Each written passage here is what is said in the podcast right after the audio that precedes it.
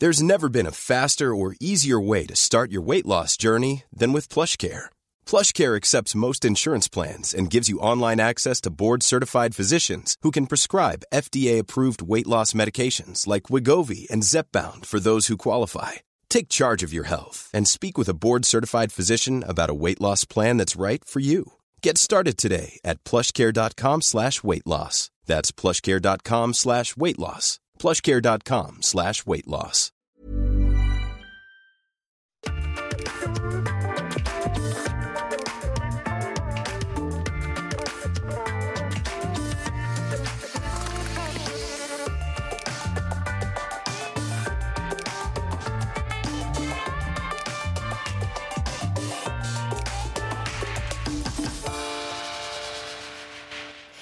Notre invité vient d'une famille d'acteurs, mais c'est un autre chemin qu'il a préféré prendre, celui de la photographie et plus précisément celui de la photo de stars françaises et internationales.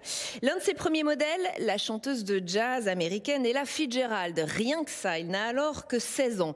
Plus tard, il y aura Miles Davis, Bob Dylan, les Beatles. En France, ce qui le rend célèbre et incontournable d'un coup, c'est sa collaboration avec le magazine des années Yéyé, Salut les copains. Il les a tous eus devant son objectif. France Gall, Johnny Hallyday, Claude François, Jacques Dutronc, Françoise Hardy, bien sûr, des artistes dont il a parfois partagé la vie. Il a une anecdote savoureuse avec chacun et il les raconte, ces moments. Il les raconte sur les réseaux sociaux et puis dans les livres, car il écrit aussi, oui. Il adore l'écriture, il aime quand elle est musicale. Tiens, tiens, la musique, encore et toujours. Est-ce donc son amour pour la musique qui l'a conduit à savoir aimer et à savoir photographier les chanteurs? Posons lui la question, bienvenue dans un monde, un regard, bienvenue Jean-Marie Perrier, merci d'être avec nous ici, dans ce lieu magique, lui aussi le dôme tournant du Sénat. Merci d'avoir accepté notre invitation. Est-ce que c'est effectivement parce que vous aimiez la musique que vous avez su et vous avez aimé être photographe de chanteur? Non, c'est grâce. Enfin, c'est à cause du fait que j'ai cessé d'être musicien ah.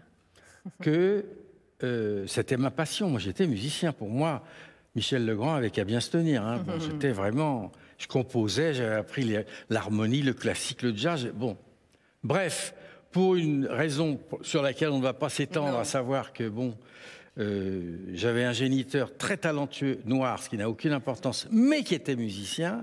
Donc j'ai décidé de ressembler à mon père, François Perrier, mhm. qui lui euh, ne connaissait rien à la musique. Et comme j'étais complètement paumé, le hasard, grâce à mon père, comme d'habitude, puisque tout est grâce à lui, je rencontre Daniel Philippaki, mhm. qui à l'époque, en 56, j'avais 16 ans, m'engage en trois secondes et je deviens son assistant. Et il avait ce journal Jazz Magazine. il me dit Bon, bah tiens, mm. prends un Leica et va photographier. Donc c'était magique. Il vous prend sous, son aile, quoi. Mais oui, alors si mm. vous voulez, bon, c'était pas fascinant pour moi parce que la musique, j'adorais ça. Je connaissais tous ces musiciens par cœur. Donc voilà, mais c'est pour ça que j'ai fait des, photos. C'est pas par volonté. Je savais pas d'ailleurs comme tout le reste. Hein. Vous ne prenez en photo que lorsque vous admirez ou il vous arrive, ou vous est arrivé dans votre carrière de subir et de devoir photographier des gens que vous n'admiriez pas? Non, j'ai refusé. Qui? Euh, non, je ne peux pas le dire parce ah, que bah ça ne se fait pas. Non, parce que justement, si vous voulez, c'est comme pour Instagram. Tout ce que j'écris tous les jours, c'est pour dire du bien des gens que j'ai rencontrés. Les gens que j'aime pas, j'en parle pas. Hmm. Vous comprenez? Mais je vais pas parce que quand je photographie quelqu'un, même si quelqu'un que je ne connais pas du tout, pendant la séance, je, je, l'aime. Voilà, je veux. Mon but, c'est de le mettre en valeur. Donc, je vais pas mettre en valeur quelqu'un que j'aime pas. Hmm. Oui, les paparazzades, les, les photos euh, volées, qui, un peu dégradantes pour les artistes, c'était pas votre truc. Ah, hein. je suis incapable. Je suis absolument minable. Je travaillais un peu pour Match quand j'avais 17 ans. C'était épouvantable. Ils m'ont fait suivre Brigitte Bardot pendant euh, trois mois euh, pour parce qu'elle son mari venait de partir à l'armée. Bon, donc euh, le patron de match me dit bon, il faut une photo où elle pleure. Hmm. En gros plan pour la couverture. Photo volée ou Photo volée. Donc on était trois photographes, on se relayait.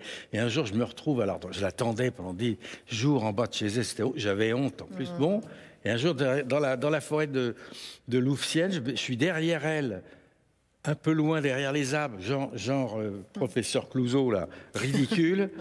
Et elle était de dos, elle se retourne en larmes. Moi, je suis parti en courant. Vous n'avez pas pris la photo Ah non, fin, fin de ma carrière de paparazzi. Alors, je ne peux pas faire ça. Je parlais des, des 1000 artistes que vous aviez fréquentés, aimés, photographiés. Vous en partagez régulièrement les clichés sur votre compte Instagram, qui est d'ailleurs très agréable à regarder, je le dis pour ceux qui nous écoutent. Et ce qui est super, c'est qu'à chaque fois, vous avez une anecdote qui accompagne le cliché. Vous en avez même fait un livre intitulé Déjà hier, une année sur Instagram, qui est paru en 2020. Il y a des photos que vous exposez aussi, mais ça, on en parlera tout à l'heure. Prenons quand même quelques clichés qui disent quelque chose de votre style, de, de, de qui vous êtes en tant que photographe. D'abord, cet instant qui, lui, semble voler, mais j'imagine qu'il ne l'est pas du coup. Michel Berger contre un arbre face à France Gall et Françoise Hardy. Un moment, franchement, que je trouve plein de poésie. On est là en 1969. Non, mais toutes les photos que je faisais, pour le journal en tout cas, étaient euh, mises en scène. Tout. D'accord. Le seul pour lequel j'ai pas pu faire de la mise en scène, c'est Bob Dylan, parce que je comprenais rien de ce qu'il disait. Donc c'était très compliqué. Ouais, il, ouais. il, était givré toute la journée, donc j'y arrivais pas. Sans ça, toutes les photos, même celles qui ont l'air vraies, oui, c'est du faux vrai. Celle-ci, elle Non, je les ai vraie. emmenés au bois de Boulogne Ouais. et je l'ai mis comme ça, euh, lui contre un arbre, parce que c'était les deux filles pour lesquelles il allait écrire des chansons. Hmm. Donc voilà, j'aime beaucoup ce moment, mais il est inventé. Si vous voulez. Cet échange de regards entre France Gall et Michel. Berger est incroyable. Oui, ça en dit long. Mais est-ce que c'est parce que Mais vous ça, aviez... remarquez, François, c'était déjà en main. hein. Il y avait du tronc, donc il n'y avait pas Mhm. de danger. Mais quand même, on voit. Mais est-ce que c'est parce que vous aviez une relation privilégiée avec ces artistes que vous arriviez à capter ce naturel? Non, je crois surtout que d'abord, il ne faut pas oublier qu'à l'époque, ils sont tous jeunes et beaux. Et euh, ils n'ont pas d'obsession de l'image, puisqu'ils ne savaient même pas qu'ils en ont une. Et en plus, on a le même âge. Et donc, si vous voulez, j'ai la chance, grâce à Philippe Aki, de faire ce journal, salut les copains, enfin de faire, je ne suis pas tout seul, hein, mais il m'avait donné la, la- la responsabilité de la photo, donc j'engageais des photographes et tout, mais je faisais ce que je voulais. Bon, ils voyaient bien, les jeunes gens, que j'étais là pour les mettre en valeur, donc il y avait une confiance incroyable entre nous. Donc, j'ai- par exemple, jamais un, euh, aucun artiste m'a demandé de voir une photo avant qu'elle paraisse. Vous dites ça aujourd'hui à un photographe, Ils avaient il se bute, confiance. hein. Ils avaient confiance. Mais toujours, D'accord. Toujours. On, va regarder d'autres photos. Le naturel et la beauté, on les retrouve aussi sur euh, cette photo de Brigitte Bardot riant avec Sylvie Vartan allongée sur l'herbe. Là aussi, ça a l'air évidemment extrêmement naturel. On est à Marbella en 63. Qu'est-ce que vous leur dites pour qu'elle rie comme ça? Euh, il paraît que c'est en Italie, m'a dit Sylvie. C'est possible, parce que vous voyez, j'ai pas de mémoire, je vous l'ai dit, je n'ai pas de Ah oui, parce que c'est inscrit Marbella, mais bon. Oui, mais je sais. parce Admettons. que je me suis gouré. Mais Mais là, ce moment où elle rit si naturellement, qu'est-ce que vous leur dites Vous vous en souvenez ou pas? Non, c'est-à-dire que, si vous voulez, là, je- bon, j'ai très peu photographié Brigitte, et là, c'est là que je la connais, vra- je la connaissais vraiment bien, j'aimais beaucoup, mais ce journal, c'était les chanteurs de ces, de ces années-là. Donc, j'ai emmené Sylvie pour faire des photos avec, avec, Brigitte, avec Bricheton. Or, imaginez un instant que vous avez deux beautés comme ça, vous leur dites, tiens, allongez-vous, elles s'allongent. C'est quand même un beau métier, photographe, hein, bon. Et là, bon, bah, elle se marche. Je sais pas, peut-être peut-être des conneries sur moi d'ailleurs, mais ça n'a aucune importance. C'est pas vous qui provoquez ce rire. non, non, non. on- je sais pas, on se marrait peut-être, j'ai aucune idée, je me souviens pas. Mais en tout cas, c'était fait d'une façon naturelle et surtout très vite. Je crois que c'est ça que les artistes aimaient au bout, parce qu'il n'y a rien de, il y a rien de plus insupportable qu'un photographe qui vous sous le pif tout le temps. Moi, ça allait très vite, parce que je savais ce que j'allais faire avant. Hum. Mais toutes les photos étaient pensées avant. Mm. Donc, euh, ça allait très vite, clic-clac. Merci Kodak. hein. On va continuer de découvrir votre œuvre et on ne pouvait pas le faire sans une photo de Johnny Hallyday. Jojo, comme vous l'appeliez, Ah, mon un cliché magnifique, là encore, c'est le grand flou derrière euh, un bolide, conduit Ouais. par un autre bolide, j'ai envie de dire, un monstre sacré. Euh, là, vous vous souvenez de l'année, du contexte Ah, je me euh, souviens surtout de, de- Oui, je me souviens très bien de la séance parce qu'elle a duré pas longtemps d'abord. Il, avait, il avait touché, j'adore le mot, il avait touché cette Ferrari le matin. C'est-à-dire qu'il l'avait sorti du garage, il avait commandé, et il me dit alors donc on va faire des photos au bois. Je dis d'accord, on se retrouve. Moi j'étais dans une autre voiture, c'est pour ça qu'il y a le flou comme ça. Et puis après la photo, il me dit bon ben on se retrouve au Fouquet tout à l'heure pour déjeuner. D'accord. Et il part et au prochain au prochain croisement, il explose la bagnole. Elle a duré une heure et demie cette Ferrari là. Mais c'est pas la seule. hein. Il en a il en a cassé des. J'ai même failli avoir. J'ai failli, mourir avec lui moi. Dans un dans un Miura, une Miura, ça s'appelle comment ça s'appelle? Une une euh, Lamborghini Miura. ouais. C'est haut comme ça, Qu'est-ce on est rentré à passé 140 dans un truc, dans un arbre. Ah ouais, ah ouais. Il n'arrêtait pas. Mais lui, il n'avait jamais rien. C'est ça qui est incroyable. Éternel. Euh, puisqu'on parle de Johnny Hallyday, je crois savoir que vous n'avez pas aimé beaucoup les hommages qui lui ont été rendus, comme vous n'avez pas non plus euh, été charmé par euh, l'hommage autour de, Belmondo. on ne sait pas rendre hommage à ces monstres sacrés ou c'est parce que vous les aimiez tellement, vous les connaissez tellement qu'il n'y avait aucun hommage à la hauteur de ce Non, c'est-à-dire que... Ah non, non, non. Non, Belmondo, non, Belmondo, je comprends. Hmm. C'était une façon de, justement de, rendre hommage à un, un acteur. Donc ça lui, ça lui collait quand même, ça allait, ça. Mais Jojo, c'était un rocker. Qu'est-ce qui, pourquoi on lui fait un, truc à la Madeleine, là, exactement comme si c'était Simone Veil Ça n'a aucun sens. Mm, mm. En plus, vous, vous souvenez, il y avait un monde fou aux Champs-Élysées. En bas des Champs-Élysées, il y avait une scène qui était faite pour les musiciens mm. de Johnny qui allaient jouer après. Mais le, le il fallait le mettre sur la scène. C'était ça qui aurait été extraordinaire. Vous vous rendez compte si toute la foule aurait continué de chanter avec l'orchestre et si Jojo avait été sur la scène Là, euh, bon, on était là, euh, non, c'était pas bien. Hmm. Une autre photo, euh, là aussi d'un monstre sacré, d'ailleurs, j'ai envie de dire, mais c'est pas une photo de vous, puisqu'à ce moment-là, à l'époque où vous le fréquentiez, vous ne faisiez plus de photos. Pile à ce moment-là, c'est Serge Gainsbourg, l'homme des excès, hein, si l'on ah est. Un cliché signé Tony Frank, qui est l'un de vos amis. Et Absolument. Le, et le récit qui accompagne cette photo sur votre compte Instagram, c'est une anecdote savoureuse avec Gainsbourg, qui apparemment adorait faire la tournée des commissariats. Oui, ça, il était connu pour ça. D'abord, il, aimait la, force, la police, les, les militaires, alors qu'il est le contraire. c'est ça qui est très anticonformiste, hors la loi parfois. Complètement. Et alors, on allait. Euh, moi, j'habitais aux États-Unis pendant dix ans. Donc, quand je venais à Paris, j'étais à l'hôtel Raphaël. Et lui, il y allait souvent pour écrire, pour être peinard. Et après, il arrivait vers euh, une heure du matin avec des bouteilles de champagne. Il nous disait On va aller voir les flics. Bon. Et on faisait deux, trois commissariats dans la nuit. Hmm. Mais alors, c'était hallucinant parce que les mecs, ils étaient là. D'abord, ils en avaient marre à la fin. Les commissaires, ils disaient Bon, ça va maintenant. Parce qu'en plus, ils voulaient changer de commissariat. La tournée, Ils disaient Je veux, je veux une autre voiture, mais je veux une voiture avec la musique, avec la musique. Alors, il fallait partir dans une voiture de police. Il demandait l'alarme, allez l'alarme, il, ouvrait la fenêtre, et il hurlait, ça c'est le plus grand tube du monde, il disait. Mais qu'est-ce que ça dit de cette époque, de ce moment où cet artiste, euh, je le disais, un peu hors la loi, anticonformiste, pouvait ne pas beaucoup aimer la police, mais sans haïr?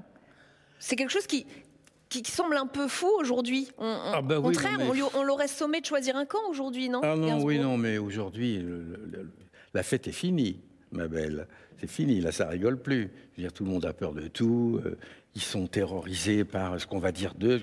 Internet est très dangereux en réalité, parce que ça a bousillé complètement les rapports entre les gens. Je ne comprends pas. C'est une invention géniale, Internet. Vous vous rendez compte que moi, sur mon Instagram, il y a des mecs qui me parlent du Brésil mm. ou d'Inde. C'est incroyable. Or, ce qui a tué ça, c'est le pseudo. Le pseudo, c'est on a réinventé le corbeau. L'anonymat. Mais oui, c'est exactement comme les corbeaux pendant la guerre. Moi, si je dis un truc, je mets mon nom.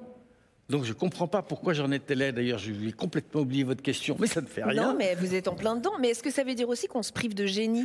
Un Gainsbourg aurait émergé aujourd'hui Aurait pu émerger aujourd'hui Non, c'est pas, possible. Et Coluche et Jean-Yann, impossible. Vous vous rendez compte ce que Jean-Yann osait dire? Est ce que Serge osait faire? Non, c'est plus possible. C'est policé parce que je, sais, je crois que ça vient beaucoup d'Internet qui est tellement terrorisant pour les médias que d'abord ils courent après, ce qui était très ennuyeux, et en plus ils sont terrorisés. Plus rien ne doit dépasser. Rien ne doit dépasser. Je ne comprends pas. je trouve ça sinistre. Tous vos clichés sont salués, applaudis, leur beauté est reconnue aujourd'hui, mais ça n'a pas toujours été le cas. Vous avez dit un jour, euh, pendant 30 ans, elles ont été méprisées par l'intelligentsia de la photographie. C'était trop populaire. Ce sont les mêmes aujourd'hui qui me disent que c'est de l'art. Moi, je pense que ce n'est pas de l'art, dites-vous, c'est du spectacle. Je refuse de prendre la posture artistique. Mais pourquoi donc? Et pourquoi ce serait pas de l'art? Non, mais non, mais parce que attendez, D'abord, les gens, moi je me méfie des gens qui disent moi je suis un artiste. C'est pas à vous de le dire, c'est aux autres. Mm. Hein. Déjà, pour moi, c'est un ringard, le mec qui dit je suis un artiste. Ou alors, faut être Picasso. Hein. Oui, mais il faut être Picasso. Bon, d'accord, là peut-être. Mais bon, y a un, ça, ça, m'énerve. Mais en plus de ça, il n'y avait pas la prétention de faire de l'art. C'était juste de la, des, des, des, photos qui étaient faites pour être sur les murs des adolescents, pour leur faire du spectacle, pour les distraire, parce qu'ils n'avaient absolument aucun moyen de s'approcher de ces gens.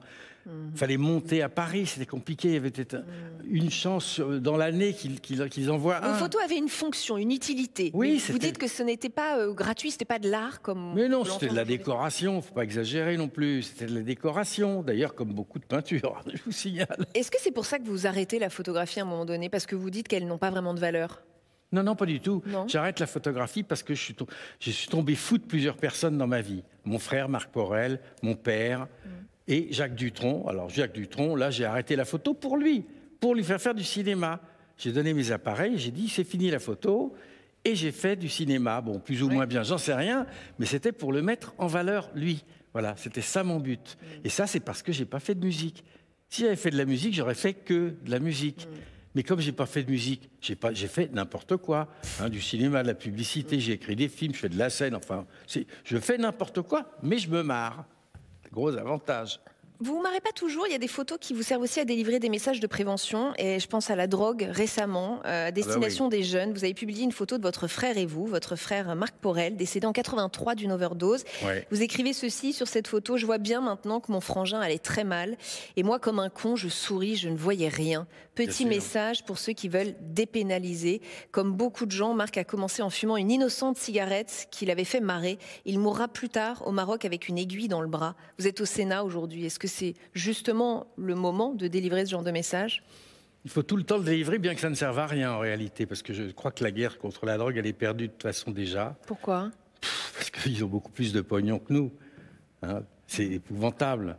Et puis, dépénaliser, je, je, ne juge pas, hein, parce que si vous voulez, j'aime pas les gens qui disent moi j'ai raison. Mhm. Je ne sais pas si j'ai raison, moi.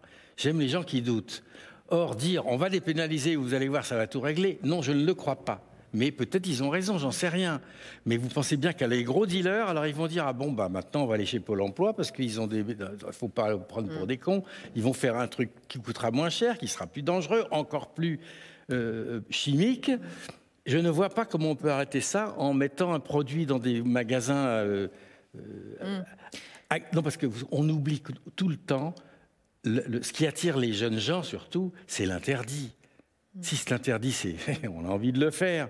Si c'est un magasin, en plus le, produit sera moins fort que celui qui trouve au coin de la rue, je peux vous dire que ça ne marchera pas. Hein. Vous aussi, vous avez une addiction au cannabis, hein, c'est ça? Vous avez ah, été à un moment pas donné. Eu une euh, addiction, j'ai fumé comme tout le monde à l'époque en me marrant. Mais attention, d'abord c'était de la, ganja qui arrivait de Peshawar, c'était pas la chimie d'aujourd'hui. Et ensuite attention à ce que vous dites quand même. Hein. Non, non, mais non, pas du tout, parce que oui, je fumais comme tout le monde, mais d'abord je, je fumais une, une toche de temps en temps. C'était pas tout le temps, je n'étais pas addicté. D'accord. Hein, j'ai commencé qu'il y a 27 ans en plus, moi. Coup de bol. Ni bu un verre de vin, ni fumé une cigarette avant 27 ans. C'est Brian Jones des Rolling Stones qui m'a fait démarrer à Los Angeles avec un juin. Bon. Mais Jamais j'ai pris de cocaïne, jamais j'ai pris de LSD, tout ça. C'est fou d'ailleurs parce que vous évoluiez, on euh, on va pas se mentir, dans un milieu où j'imagine que tout cela circulait assez aisément, assez ah facilement. Et vous avez toujours été un peu quoi, le rabat-joie des fêtes Non, pas du tout, pas, du tout. D'abord, j'étais content qu'il y en ait un qui puisse conduire la bagnole après. non, mais surtout, ils, non, ils étaient rassurés parce qu'ils voyaient pas, ils voyaient très bien que j'essayais pas d'être comme eux, parce que tous ces gens étaient entourés de gens qui essayaient de leur ressembler. Ils avaient les tiflons, ils se givraient la tronche, ils disaient je vais être Rolling Stone. Moi, j'étais en cravate. Donc, si vous voulez, ils voyaient bien que j'étais différent et que je ne sais pas d'être eux. C'est ce qui leur plaisait. Mais vous avez quand même réalisé des clips contre la drogue avec ce slogan, un brin provoque, hein. la drogue c'est de la merde. Vous leur disiez ça? Non, non, ça, ça sert à rien, de toute façon. Ce message-là, il était destiné aux parents pour obliger les parents à parler de la drogue, au moins d'évoquer ce problème avec leurs enfants. Mm. Parce que la drogue, on n'en parlait pas du tout à l'époque, du tout. Et moi, je savais très bien que cette phrase était stupide, parce que si c'était vraiment de la merde, il n'y aurait pas autant de gens qui en veulent.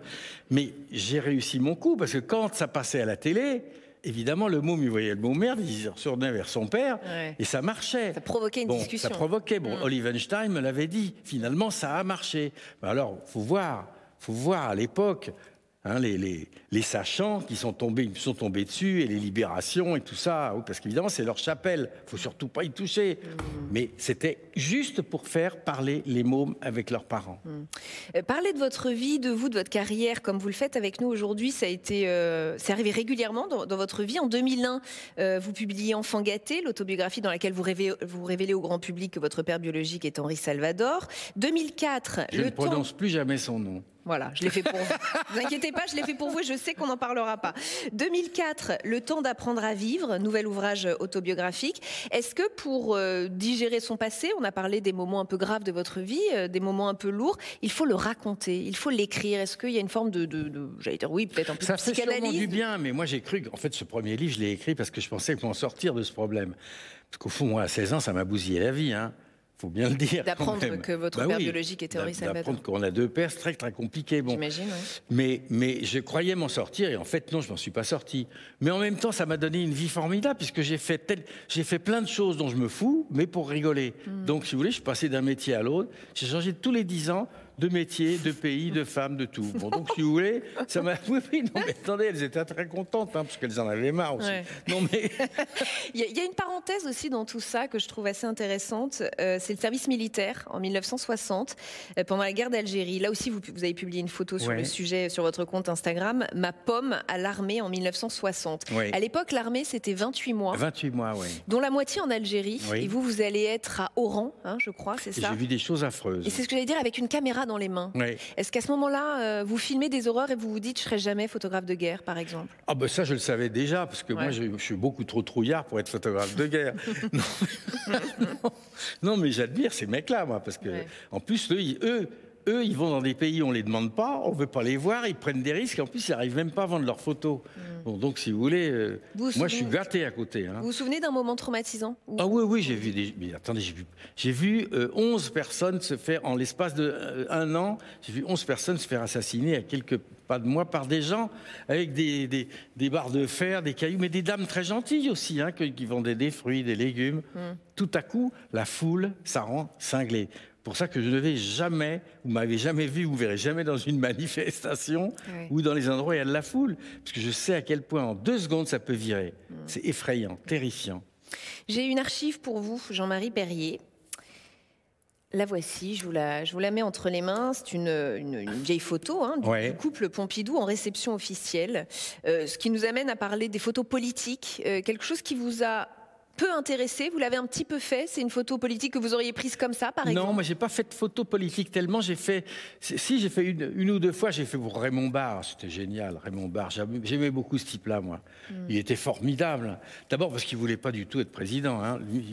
il, dormait quand on lui parlait de son truc. Il en avait rien à foutre.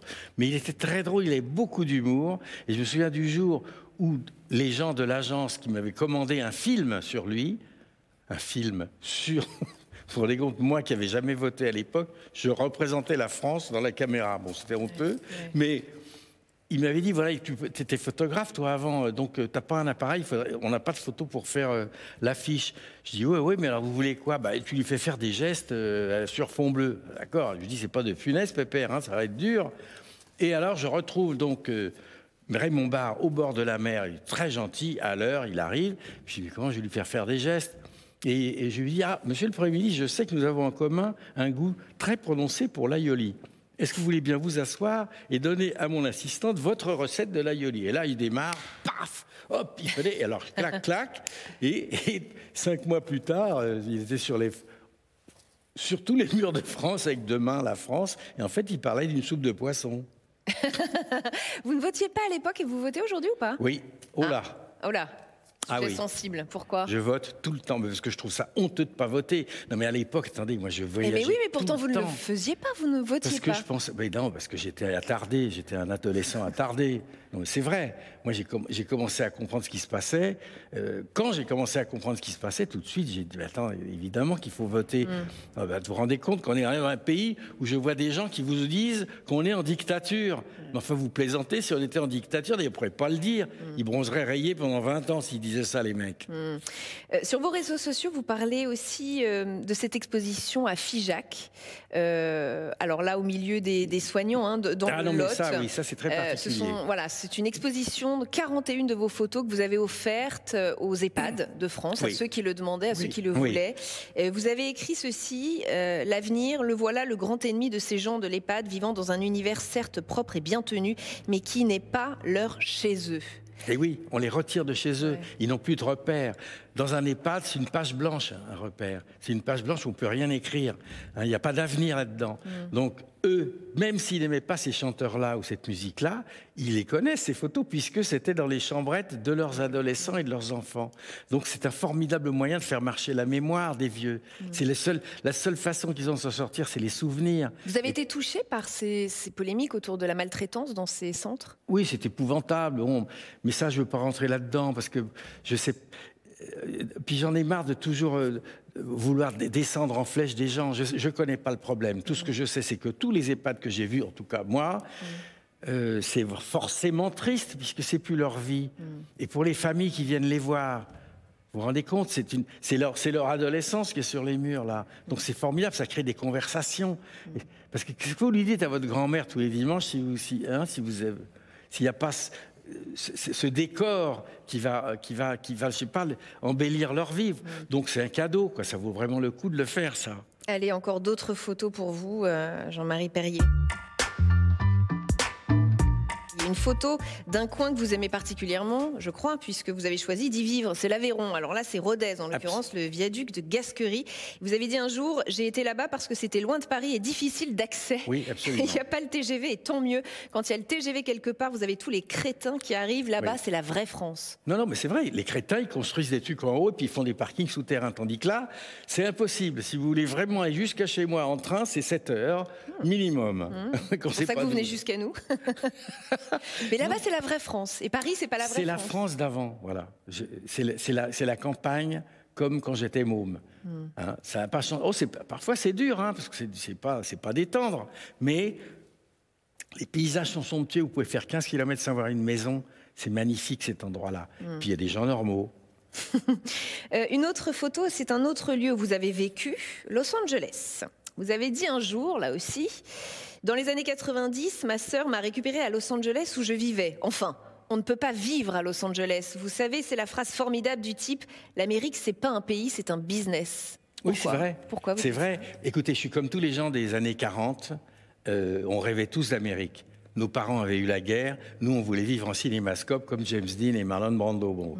Donc, quand j'ai eu 40 ans et que j'ai décidé d'un seul coup, tiens, allez, maintenant, je vais aller vivre là-bas pour faire des films publicitaires, mm. j'étais aux anges. Et j'ai vécu dix ans là-bas et j'ai trouvé ça formidable jusqu'au jour où je me suis rendu compte que je préférais quand même la France. Mais pourquoi? Il n'y a pas de gens normaux aux États-Unis C'est pas ça, c'est que c'est le business d'abord. Euh, les rapports sont quand même très pelliculaires, je dirais. À New York, par exemple, j'ai passé beaucoup de temps, je n'ai jamais, jamais senti aussi seul que là-bas, moi. Mm. Non, non, j'aime bien la, la campagne française. Vous êtes très français, Je suis français. Oui, je regrette que les Français soient si euh, râleurs. J'en ai marre des gens qui râlent. Critiquent avec leur pays. Peux plus. Mais je, préfère ce pays-là. Et puis pour finir ma vie, quand même, c'est quand même mieux qu'à Los Angeles. Il hein. faut être fou. Une dernière photo.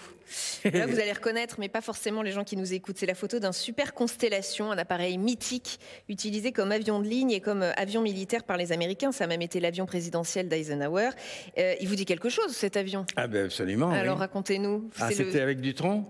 Entre autres, je crois que vous attendiez beaucoup les stars sur le tarmac qui descendaient de cet Ah non, ça, ça c'est les années 50. Ouais. Ça, c'est quand je faisais les photos de Jazz Magazine. Il y a une photo de, de, de Dizzy Gillespie qui est formidable parce que je l'attendais. Vous vous rendez compte qu'on pouvait attendre en bas les photographes sur le terrain, sur le tarmac, il n'y avait aucun problème. Alors j'ai eu Dizzy Gillespie et puis euh, et Miles Davis. Alors ça c'était fou. Mm. On l'attendait, tout le monde est descendu, tous les passagers. On est là, on l'attend. Euh, il est pas de... et tout à coup il arrive le mec. Oh la vache, l'élégance. Oh putain, il n'y avait pas un détail qui déconne. Le mec avec la petite langue rose, les cheveux en arrière, tout. La mallette en croco avec la trompette. Le costard impeccable, il descend. Et arrive une. une attendez, euh, comment ça s'appelle? J'espère qu'il y a du montage un hein, peu. Oui. arrive une Jaguar type noire, avec un type qui laisse le moteur tourner, descend les vitres et s'en va. Et Miles descend, ne dit bonjour à personne avec ses lunettes noires et tout. Il rentre et il, pousse dans la voiture un truc qu'on connaissait pas, nous. C'était un manche-disque. Et tout à coup, il, nous fait au revoir, il appuie, et il y a Jean-Sébastien Bach à fond, et, boum, et il se barre. La classe absolue. La classe absolue. Une dernière question pour vous, Jean-Marie Perrier. Vous avez dû le voir, on est entouré de quatre statues qui représentent chacune une vertu. On a ici la sagesse, la prudence, la justice, et derrière moi l'éloquence. Si je vous demandais de photographier l'une de ces vertus, laquelle choisiriez-vous?